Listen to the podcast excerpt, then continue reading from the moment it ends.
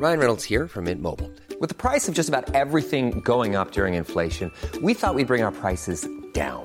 So to help us, we brought in a reverse auctioneer, which is apparently a thing.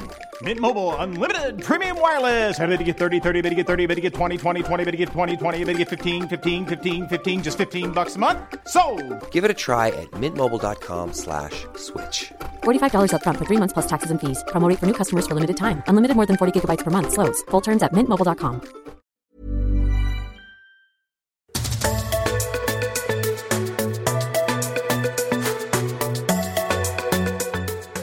Hey guys, we've received lots of questions in the Facebook group about choosing a career or changing from one industry to another.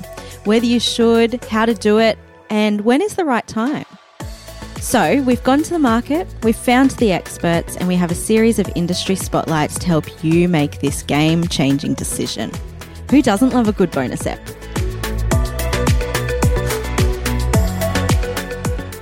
Welcome to My Millennial Career. My name is Shelley Johnson. I'm a HR professional. And I'm Emily Bowen, and I work for Forsyths Recruitment and HR. Hey, Shell. Hey, welcome. Thank you welcome for having me. Oh, always good to have you here. We've also got with us James Callender and Hannah Barry. Hey, guys. Hello. Hello, how are you going? Really well, thank you. So today we're talking all things finance and accounting. And we have two gurus in you, James and Hannah. Uh, I'm getting some funny looks, but we're going to fake it till we make it. Can we kick open with a little bit about each of you, just to give us a sense for who we're talking to, build a bit of street cred? Uh, and I'm keen to know not only what you're doing now, but what did you want to be when you grew up? Okay, I am Hannah Barry and I am a manager at PKF Newcastle, which is an accounting and business services advisory firm. Um, in terms of what I wanted to be when I grew up, I actually wanted to be an architect, um, but obviously my lack of creative inspiration led me back down towards a more realistic pathway of being accountant. Lady of strength, Yes, as right, they say. yeah. Classic James Callender. I work for NIB Health Funds uh, as an acquisition manager, actually. What I wanted to be when I grew up, I was looking at my yearbook, actually. Why my parents got me to record this from the age of six, I don't know. But it generally was based off my favorite family member at the time. Wow. So I've got quite a diverse, uh, I guess, recording of what I wanted to be when I grew up. And it has all things from a firefighter, naturally, uh, a tugboat driver. A tugboat Yeah, driver. very Novocastrian. Yeah, very yeah. Novocastrian. Uh, there was also a waterproofer in there because I really enjoyed spending time with my uncle. uncle. Very, very random. There was a physiotherapist that popped its head up, and that's in fact where all of my subjects were aligned throughout my junior and senior high school years. And then randomly accountant, which is what my mum was, um, or still is. so she came out on top. Remains she did come out on top, yes. That's awesome. And then, interestingly, so we should jump into that connection between what did I want to be when I grew up, what you started studying, and, and where you are now. Because what I'm hearing, we've got one person who works for, I mean, is it too traditional to say a chartered accounting practice? Someone will slap me for calling it that in PKF, um, but we can talk more about that later. And then acquisition manager, which sounds i mean i wouldn't even know that that was in the finance and accounting industry or that that was a career path so let's now step through to did you guys study the same thing did you study something different what was the next step I mean, we both studied commerce at, at university. Is that what you mean? yeah yeah, Yeah. Uh, So I studied commerce. I saw accounting as almost my trade uh, into business. So I saw accounting as giving me good skills, uh, good exposure, and a good basis that I could then uh, step from, use that as a platform into the wider industry of business. That's interesting, James, that you say you saw it as your trade. Did you always have a view when you started studying that you would move out of accounting and just use that as the initial platform? Yes, I Yeah, did right. most certainly, and I was uh, purposeful in my decision of choosing commerce and not business. So I knew I wanted to go into business, but I saw the skills that I could get out of accounting and the foundational understanding of what makes a good business and how to keep a business successful. And the commerce degree is actually quite flexible in terms of the subjects that you can choose as electives to complement the core courses around accounting, finance. I lo- uh, that's great to know about. I, I guess you're probably more interested in financial and business performance than than I suppose the technical aspects of uh, finance and accounting. Is that different for you, Hannah? Your experience and your kind of career journey as you think through uh, what you wanted to do after your study? Not really, actually. I suppose my mantra has always been I want to do what I want to do when I want to do it. Um, I like that mantra. Isn't it good? I think, I think I should adopt that. feel free, feel free. We're all going back to do a commerce degree if that's where it gets us. That's right. yeah. Yeah. So I suppose it was really about creating options, but also still being able to access work that energized me. So the fact that, particularly as I mentioned, I work in a traditional chartered firm. So the intensity, the pace, the diversity of work, that's what energizes Okay. me. Yeah. And can we unpack? I mean, we're going to end up sort of doing a compare and contrast here, I think, as we jump from one person to the other and get a lay of the land in regards to what your career paths have looked like. We've got you here because they are different, albeit they seemingly started very similar, uh, because you also spent a bit of time in that chartered accounting or that sort of public practice space, James. What has your journey looked like?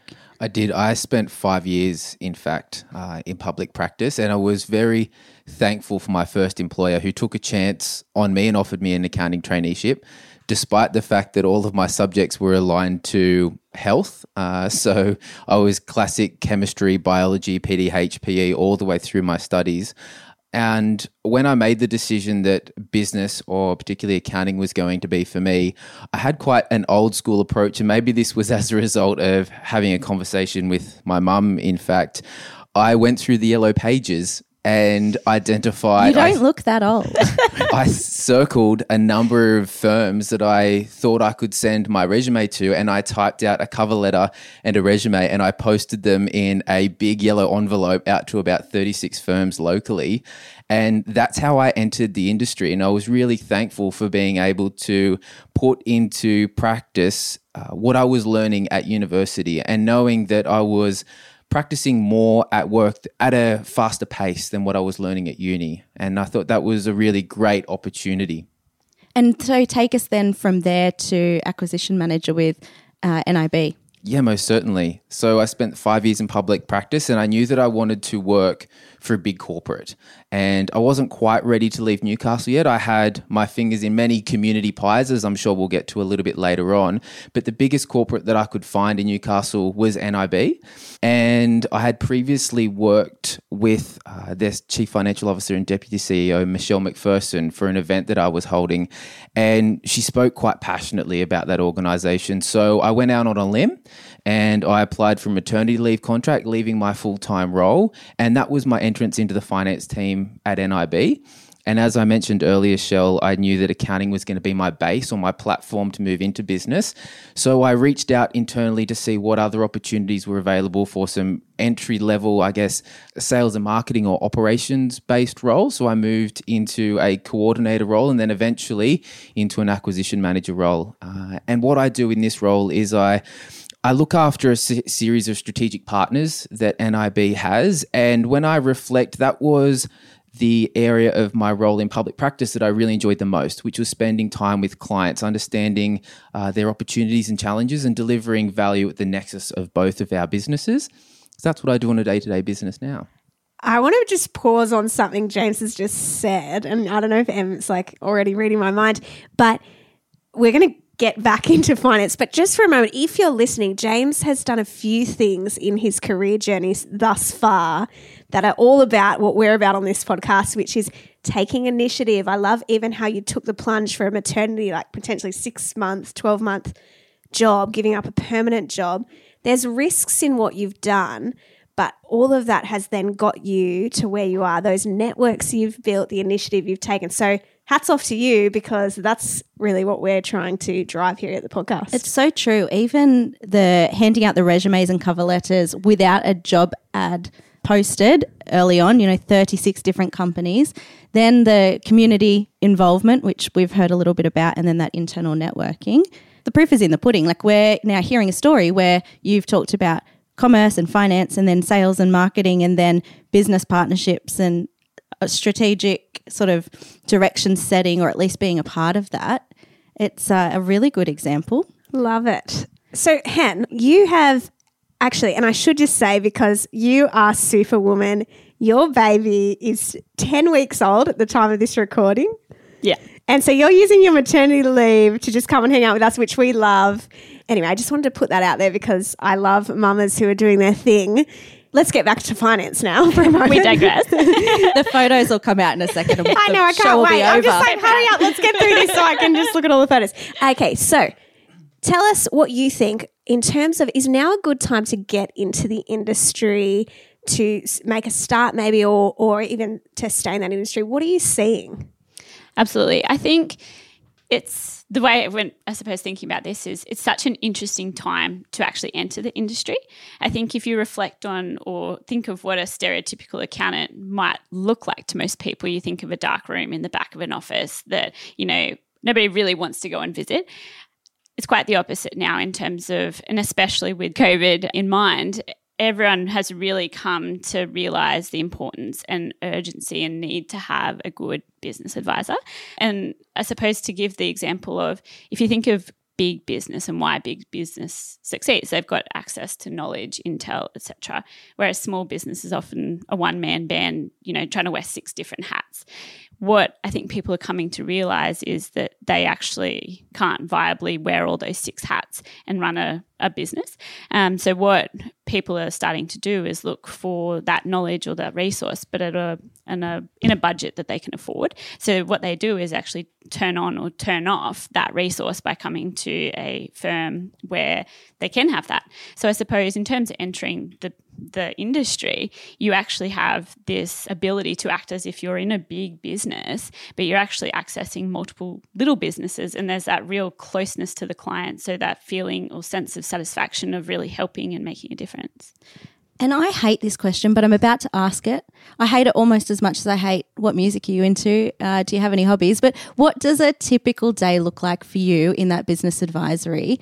And maybe if you don't mind sharing with us, you know, if we go back to the everybody thinks that an accountant sits in front of a spreadsheet and doesn't want to be bothered, doesn't want to have the people kind of component to what they do. That's changed, and you are a perfect example of that. I know that well. Do you mind just doing a, little bit of a dive into what a normal day looks like and maybe bust some of those myths for us? Yeah, sure. Um, I suppose in terms of what our day looks like day to day, I suppose mostly it's spending time on the phone. So it's not only spending time on the phone to help our clients with their questions off the cuff, but it's also guiding them to where they need to be. So it's providing them with the insights that they don't even know they need yet. Um, so it's navigating their direction of their business. So generally, and my my partner said this um, as part of being in COVID and working from home. He said, "Do you ever actually work? You just spend the whole day on the phone." So it's not, it's definitely spreadsheets. I mean, I, I spend my whole life in spreadsheets. I'm not going to lie about that. Um, but it's more being a face or a person who can translate something, a bunch of numbers into something that a client can then go and do something about. And I'm keen to know you. You've talked uh, Hen about the business advisory side, which I think is really good for anyone listening. That you've got the technical function of of actually say accounting, but then there's uh, taking that insight, taking the data and translate translating it into business insights. James, Hen, what are you guys thinking in terms of the skills, the capabilities that are needed now in the industry and into the future? What are you both seeing? Communication is a big one. Absolutely. As Han just said, being able to have a conversation with somebody, understand what their challenges are, which is generally where we start, and then we look to discover the opportunities and being able to put that in in language that they can understand and they can act upon. So communication is key. Off the back of that, I feel is collaboration, which is a new sexy word for teamwork. Um, quite often, we look to surround ourselves with people that are good at what they do. So, Hannah and myself uh, may not necessarily be HR professionals, but we know a little bit about accounting and finance. We may not be the best marketers or even when it comes to fixing our cars, we're not tradies. So we know that we need to work with others who are good at what they do. So when you can collaborate, it enables you to get the job done in a much more uh, efficient way and you get a much more effective result. So collaboration and communication are my two big skills. Yeah, absolutely. And on that piece as well, we have the privilege of um, seeing the back end of a lot of businesses. So finance is not something that people essentially put out there. You know, it's not sexy or um, it's it's quite confidential, really. But what we have are these insights from all different businesses. So being able to apply that, um, like James said, apply that little bit of knowledge from all these different perspectives and then connect them with the solution, regardless of whether or not it's our solution. I think that's where the business advisory piece really comes in. So both did a Bachelor of Commerce. Did that qualification set you up for success in this space? And is it an essential qualification for somebody looking for a career in finance and accounting? So, in terms of my opinion, it's perhaps a little bit jaded, but I do see this. We have a lot of graduates come to us, uh, but I really don't believe that the commerce degree really sets you up to be work ready. I believe it exposes you to perhaps some opportunities that you could um, navigate your career towards, but it doesn't set you up to be work ready. I would agree. And that's where I saw value in an accounting traineeship early on because it gave me the opportunity to learn those soft skills that are ever so important to complement the hard skills that you learn at university. And I know we may get into networking a little bit later on, but that is also a critical component in rounding yourself out as a professional because it is no longer just about the hard skills and it is in fact your soft skills that help differentiate you from the next applicant. So good, James. And I, I'm just curious with what you said, even that both of you said like quite similar thing of the degree doesn't necessarily set you up to be job or work ready.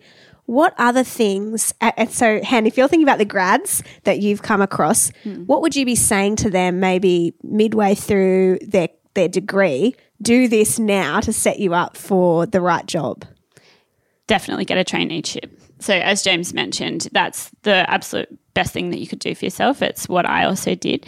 But it, it makes not only uni a breeze, you literally turn up to uni and you already know everything you need to know, but it also um, connects you to the real world. So it's really easy to rote learn something, pass an exam, and get your certificate at the end of the day. Uh, but it doesn't set you up for work. This sets you up.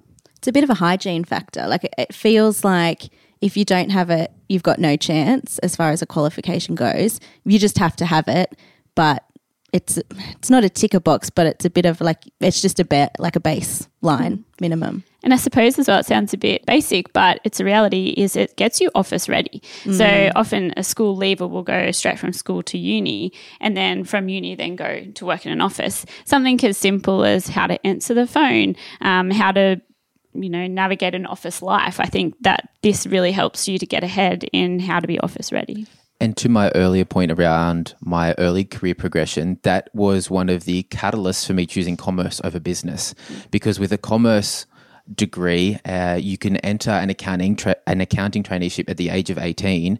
It's very rarely uh, do you be given opportunities to start a business traineeship straight out of university? Because it's hard to define that scope of responsibility. Whereas in commerce, it's very clear what an accounting trainee can start on and can work through. Mm. And as Hannah said, it is it gives you an opportunity to kickstart your career and become more mature in the office and the real work environment, which is where we're now seeing in tertiary education more work integrated learning opportunities because the industry and the tertiary institutions have identified that as a gap. What about a CPA or CA? So that's something that anybody looking into this career may have heard of. Is that relevant both to a career path like yours, Hannah, and to yours, James, or does that start to create variation? I would think it is relevant. I know if you're to go into a traditional accounting role, it's an expectation that you will have one of either the CA or the CPA. And in my experience, I studied my Bachelor of Commerce and following what the university, uh, I guess, promotes or suggests you do, I actually started my CA journey and I didn't complete it. And that was probably one of the first things when it came to my professional development that I made a conscious decision I do not wish to continue with this. And in fact, I have supplemented that with a number of short courses around subject matters that I wanted to learn about at that point in time and that I felt would help me sharpen my game in my job at that time or would help me obtain the next role that I was aspiring to.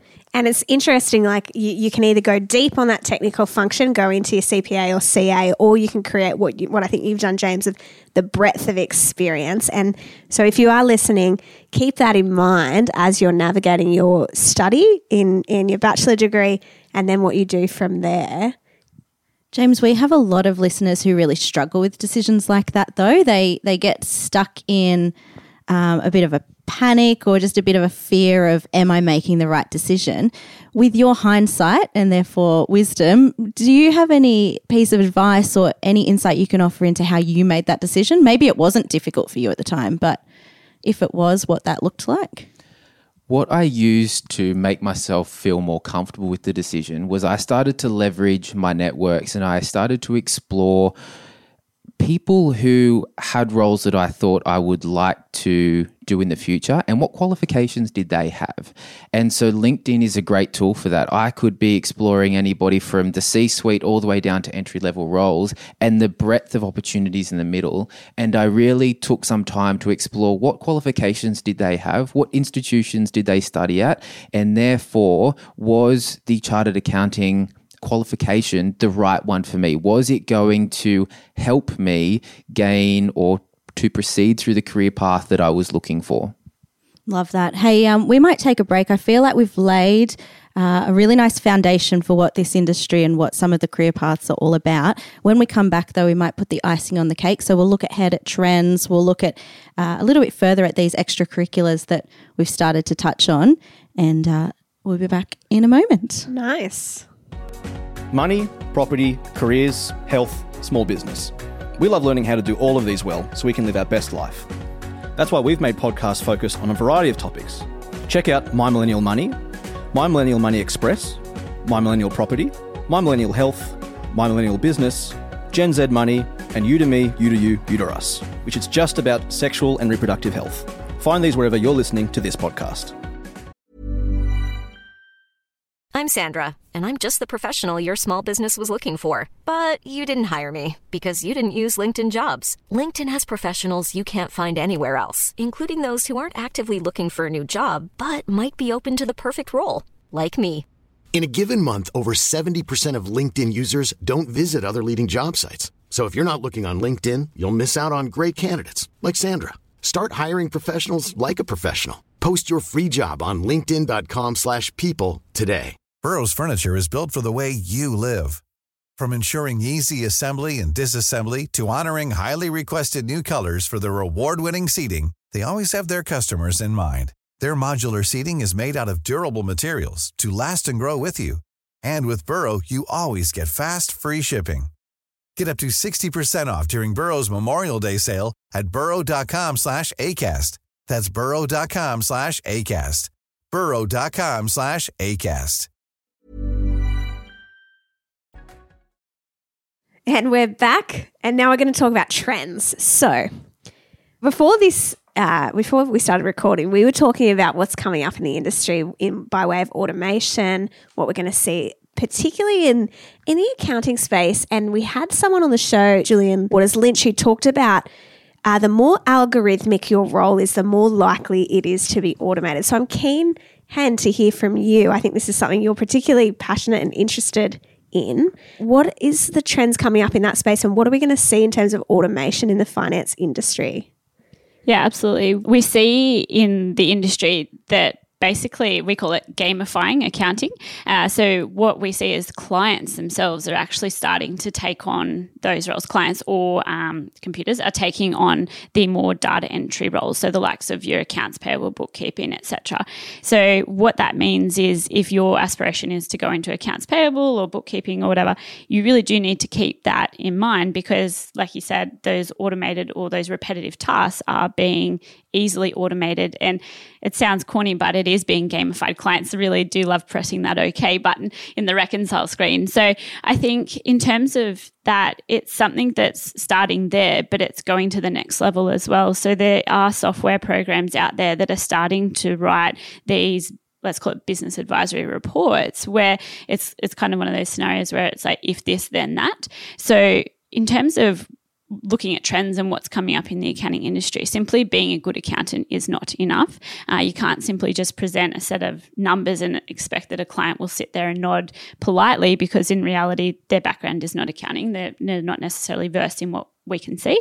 So, in terms of trends, you have to actually be able to see what's happening in those numbers, apply uh, the conversations that you've been having with the client about the real world, what they can implement. So, in terms of what's expected from, say, an accountant now, you actually have to be able to translate that information into something meaningful uh, with what they can take action with.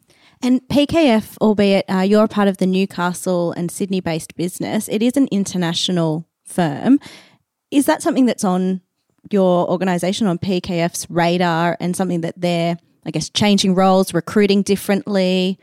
How are you seeing it impact your work world? Yeah, definitely. It's it's all about problem solving now and finding solutions for our clients. So the way that we uh, approach our client work, it's actually all centered around goals. So we talk with our clients and understand what it is that they're trying to achieve, and then we're purely using the financials as a way of measuring it. Same as what you would do. Say if you're going to the gym, you say I want to lose I don't know ten kilos, whatever it may be. So we know that's the goal, and then what we do using that insight where um, because we have that that back end insight into all the different businesses, we then implement or work with them to create strategies and actions that they can implement. And then the let's say we cap we review what they've put in place over three months and measure that using the financials to do that. There's so much in what you're saying that is translating the financials to actual business insights and actionable uh, changes. James, I'm curious from your perspective, one of the challenges I've seen for some finance people who've been in the industry a long time is that they find it difficult. And you mentioned communication being a really important skill. They find it difficult to maybe communicate in a way that the business readily grasps and understands. So, me, a non finance person, if I can get lost in, oh, I don't understand what they're talking about, and how can they make that a bit more simple for me to just grasp? What is it that young person coming into this industry can do to avoid that pitfall of not being able to kind of translate finance to business performance?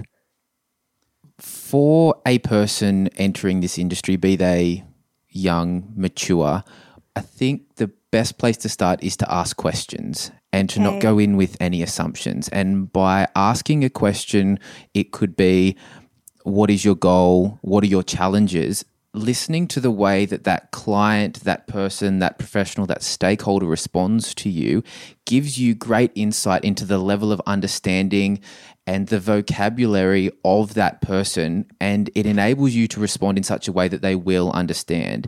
That is, I guess, the quickest way to avoid some of the major pitfalls. In terms of some of the minor pitfalls, I would say diversifying one's reading.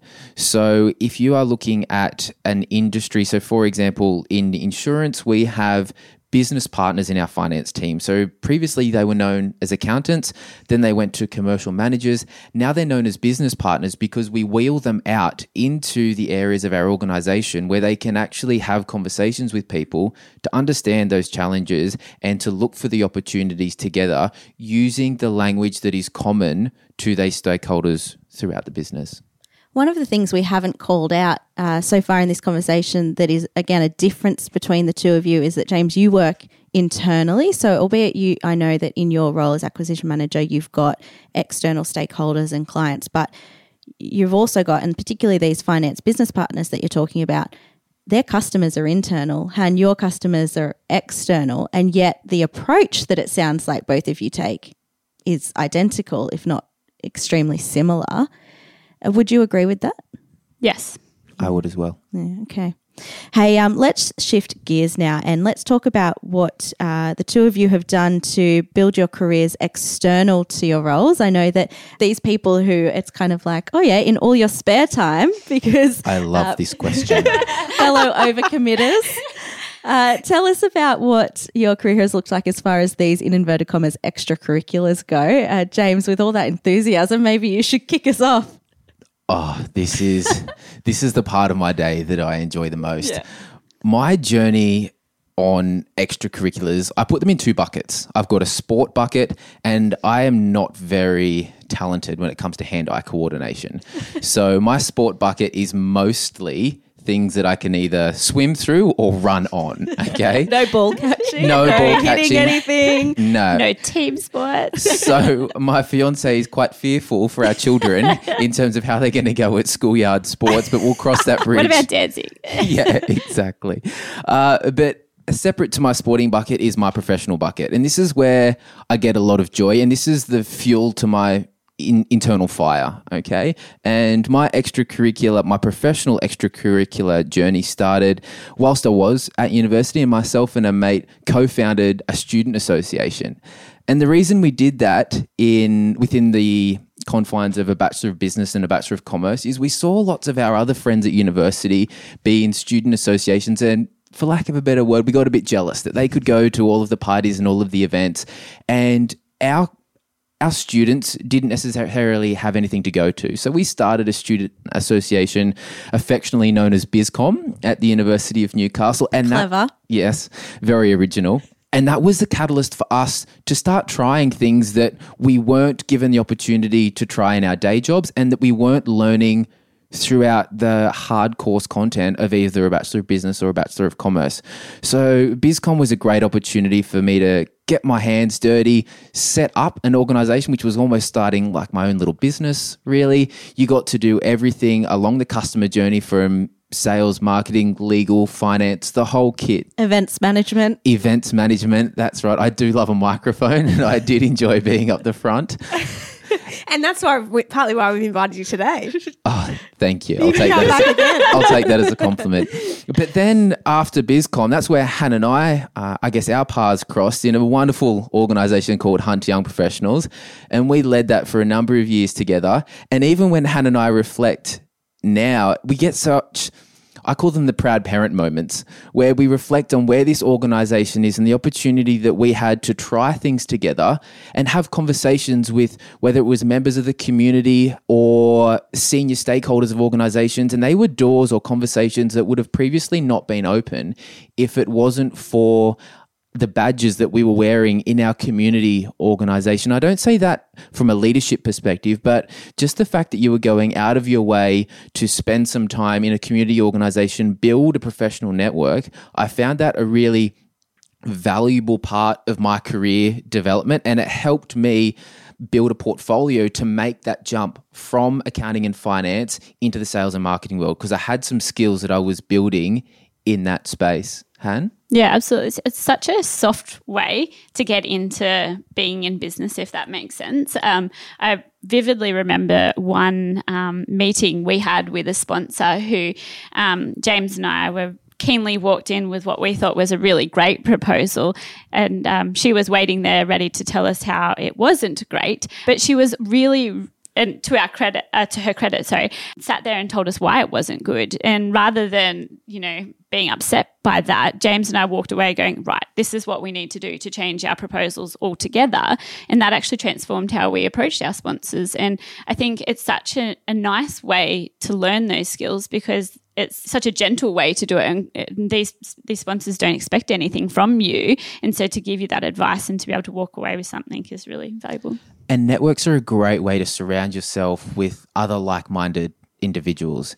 And so, even to the point of people looking to enter the accounting and finance industry, if you're not in this industry at the moment, seek out those networks and those individuals that are already in that space. It could be a casual coffee, it could going it could be going to a virtual or a physical event, but that is a great way to try before you buy. I think the other thing for me, and this is a self awareness lesson I had to, to go through, uh, but being in the accounting bubble, you become very well versed in how things operate. It's very structured, and everything in your life and the way you're, you're thinking is very structured. So, in this organization, we were on a board with other, like James said, like minded people, but from totally different industries. So, to have exposure to, say, creative people who, uh, you know, not running um, a constant pace with tasks and actions and things to do all the time. Timesheets. Time Absolutely, sheets. absolutely six minute intervals. No, but really, it really was such an eye opening experience, and to have them say to to us as a somebody who wants to continue to move through their career. This doesn't work for me was really eye opening, and it was a, a self awareness journey because I wasn't even aware of that. So, the experience of not only the sponsors and the community engagement, but also the people around you um, who are willing to tell you those insights. That's so good. Both of you have done so much over your career outside of just your normal day job. And I love that because I think it's really set you both up for a, a breadth. And I love how, James, you said your portfolio. And so if we go back to one of the things that Emma and I have talked about as your career as a business, thinking about it in a way of portfolio creating breadth. So those extracurricular activities you're doing outside of your job then create further opportunity, which we've seen for both of you. And so we love uh, being able to unpack that. And I even I love so much Hen when you said in the Hunter Young Professionals context, the stakes are a little bit lower than in employment. So you, you're free to make mistakes and have these really good learnings, but you're not at risk in terms of opportunities for promotions and so on. So it is a great way to have those learnings, those fails that help grow your career and grow your experience. I'm going to jump into the next question now. And this is one of our fave questions we've loved in the industry episodes. What is a common misconception about working in the finance industry? Accountants are boring. and you've proved that wrong in the last 30 minutes, haven't you? Hopefully. Han, what do you think? Look, I'm not going to lie. The six minute interval is a real thing. That's that's a thing. Timesheets are everywhere in the accounting industry. Um, it's just a reality. You have to go with it. But in terms of misconceptions, I think the main one is that the financials are everything. The numbers are everything. Uh, but the misconception there is that they're actually the starting point. So that's not the finished product. That's not the outcome. That's just the starting point. I would agree. And that goes for whether you're in public practice or corporate. It's like the raw materials. Absolutely. It's the starting point for all the questions. You can start to poke and um, really get into things from there. Yeah. All right. We're going to bring this home with a piece of practical advice. But before we do that, you have achieved a lot, both of you, as Shelley um, so rightly gave you credit for. But at the same time, you're just beginning your own careers. What does career progression look like? What are your options when you look ahead at what's next for each of you? For me, it's important that I chart out what is ahead. So we were chatting earlier around the career progression of an individual isn't the responsibility of their manager. So it's important that I take some time to reflect on where I've come and where I would like to go to and take stock of what the short term goals are or the short term steps to help me get towards my long term plan. I am a dreamer. I like to think of what it's going to look like in 10, 15 years' time, but I really need to spend time on thinking about the short to a medium term. And the way that I'm going to do that is through education initially. So I've spent the last couple of years undertaking some short courses which help build out my artillery, I guess, of skills. And I'm looking to continue that in a way that makes me more attractive as a professional, but also a real thought leader. And that's that's my goal. Irrespective of the role that I am in, I would like to be considered a thought leader. And it sounds like you're going to retain that breadth. There's not, you know, this return to a really hardcore or pure finance or accounting role for you, James. Would that be fair to say? That is my plan, and let's hope it works. Good on you. What about you, Han? Uh, for me, it's, I suppose, broadening my skill set, particularly in the sales side of things. So, in terms of my career trajectory, uh, the plan for me is to continue to move up the ranks through our business and become part of that ownership structure. So, um, for me to actually be a part of that, I need to be bringing in work as such. That's a that's a big part of say in a traditional accounting firm. Um, so to do that, you obviously can't just woo people with your incredible debits and credits. You have to woo them with something a little bit more. So that's for me, it's really about the sales side of things, capitalizing on that networking experience that I do have and actually converting that into something. So it's not the balance sheet that gets you out of bed. Oh, me, yes. but to Han's point, I also think it's about being verbal about your goals as well. I if I reflect, I at times may have succumbed to just internalizing what my goals were and it's it's not the fault of one's leader that if they don't know where you'd like to go that they can't keep an eye out for opportunities. So definitely putting out there like I would like to be a CEO one day. And so when you actually verbalize it people can go okay he's a fairly aspirational person. How can we make the most of that? And sometimes it helps just to say it out loud. Like Hanna's going, one day I want to be a part of the ownership structure. Myself, I'd like to be a CEO one day. And therefore, the people who you surround yourself with can start to keep an eye out for those opportunities as well because four eyes, six eyes, eight eyes, and that goes for ears as well, is always better than two. Well, when you guys hit the big time, we'll definitely have to have you back and do part two of this That's conversation. right. a bit of a retro. Yeah. We can find both of you on LinkedIn. I'll get a nod. I've got nods, Correct. yes. Uh, we, you might want to check uh, our show notes for the spelling of calendar as uh, James's surname because he, he does it wrong. Classic. But otherwise, you guys are there. So, um, you know, you might end up with a few connection requests. But as we always say, guys, make sure you personalize those. Nice. Well, thanks so much for coming and hanging out with us. And in three to five years' time, let's reconvene to see how you landed with those goals. The CEO and the owner. Hopefully, less than three years. Let's let's give ourselves twenty four pressure. months. well, since we both love the microphone so lo- much, we'd love to share the journey with you. yeah. Oh, there we go. I like what you've done there. Nice. Good spin. If you're listening on Apple, we would love for you to subscribe and give us five star rating and review. We love reading your feedback and comments and join the Facebook community, My Millennial Money, and submit your questions there. Thanks for hanging out. Thanks, guys. Thank Thanks for very having us. We acknowledge the Darkinjung people, traditional custodians of the land on which our studio sits, and pay respect to their elders, past and present. We extend that respect to Aboriginal and Torres Strait Islander peoples who may listen to our podcast.